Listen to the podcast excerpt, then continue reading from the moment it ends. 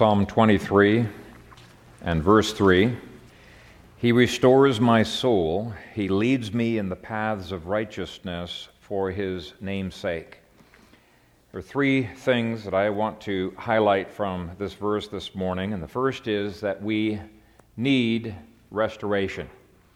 We need restoration. You cannot come worthily to the Lord's table if you do not recognize that we need restoration. In verse 5, God spreads a table before David precisely because he recognizes his need of the Lord. And sheep are absolutely blind and in denial if they cannot honestly say, He restores my soul. In our uh, Life of David series, we saw a number of times where David needed his soul to be restored. He fell into sin, uh, he lost the joy of his salvation, uh, he needed guidance, he was fearful, he had doubts. So you can be encouraged this morning if that is true of you. In this covenant psalm, there is no hint of the idea that once we have uh, been adopted into God's family, born again into His family, that we no longer sin. It's quite the opposite. There is a constant need to renew covenant with God because we constantly need His forgiveness. Now, the sad part is that there's a number of Christians who don't want to be restored. They feel the Spirit drawing them and they try to quiet that voice and they try not to be thinking about their sin. And it can be any number of reasons. Uh, it can be pride, uh, it can be bitterness, uh, it could just be outright uh, rebellion or a desire to fulfill the lusts of the flesh, uh, to eat the, the grass that's on the other side uh, of the fence. But God does not allow that to go on indefinitely. And when sheep endanger their lives through wandering or through uh, deliberate rebellion against uh, the shepherd, or scratching their back by lying on the, and they can't ever right themselves up, um, they um, need stern action to bring the sheep into line, and God's reputation hangs on that. Uh, it says it's for His name's sake his name hang, hangs on the fact that we will grow strong, healthy, and holy. And so, as we come to the Lord's table week by week, uh, we, there is not a week that goes by that we do not need to say, He restores my soul. And what I would encourage you to do this morning is just ask the Holy Spirit, Lord, I know I'm blind to my own weaknesses, my own sins, and so open the eyes of my understanding that I might lay my sins at the feet of Christ and forsake them when I come to this table. Restore me. Now, the second thing that we see, there's only one true path for restoration. How does God restore my soul when it has been wandering? Well, uh, verse 3 says, He leads me in the paths of righteousness. And he defines in context his righteousness by the scripture. Now, if you're a sheep that has been wandering from the paths of righteousness, you're committing yourself, when you come to the Lord's table, to turn around and to uh, follow his law, to follow his paths of righteousness. Now, unfortunately, we've been trained through internet preaching and through so many different ways to have substitutes for God's paths of righteousness. Psychology is one of those. Uh, pastors are trying to restore their sheep to joy and to peace and to wholeness, but they're using the wisdom of the world. And since there's over 600 different schools of uh, forms of psychology, uh, methodology, and philosophy. If one doesn't work, they'll try another, and then they'll try another. They're all dead ends. And um, the man and woman of faith is going to say, No, I'm going to not trust the wisdom of man. I'm going to trust God, that His word is sufficient, and I'm going to follow his law. And by the way, psychology is not the only alternative that people use to try to fill that void and to try to regain spiritual joy. There's all kinds of things that they use.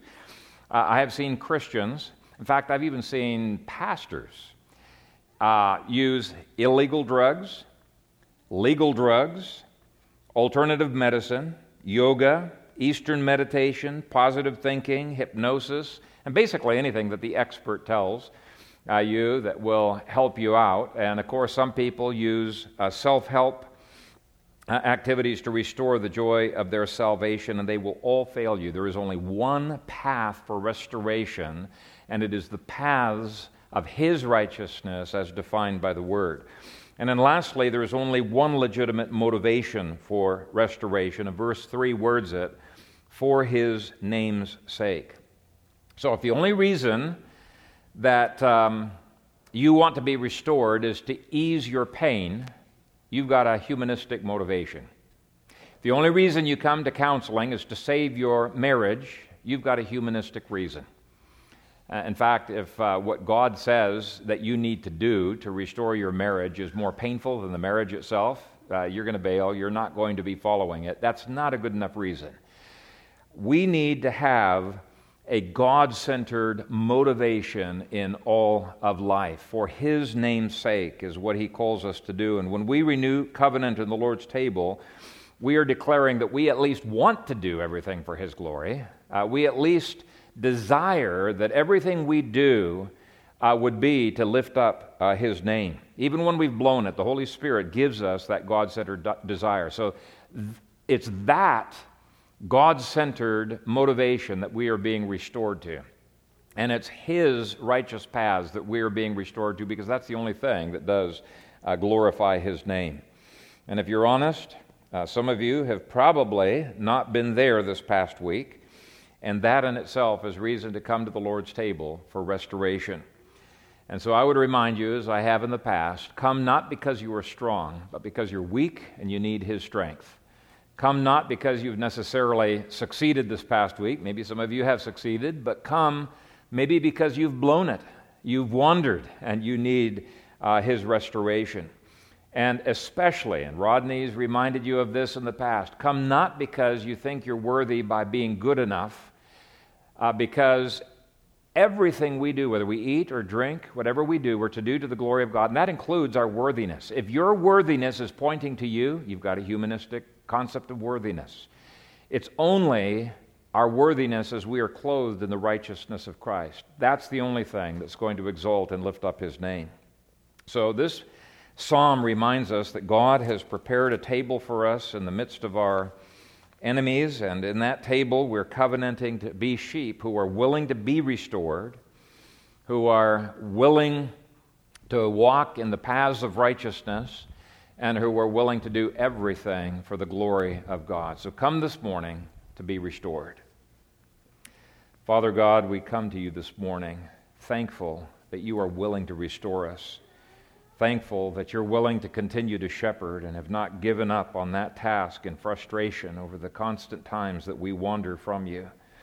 Father, we hate our wandering and uh, we desire to press more and more into you. And so this morning, as we covenant, uh, with you uh, to be willing to be restored, willing to walk in the paths of righteousness that you have laid out for us in your scriptures, and willing to be God centered in everything, that you would give us the strength of your Holy Spirit to fulfill those covenant vows in this coming week. Renew uh, our strength as we wait on you this morning. And to that end, we pray that you would set aside these common elements to a holy use and you would be glorified in our partaking. In Jesus' name, amen.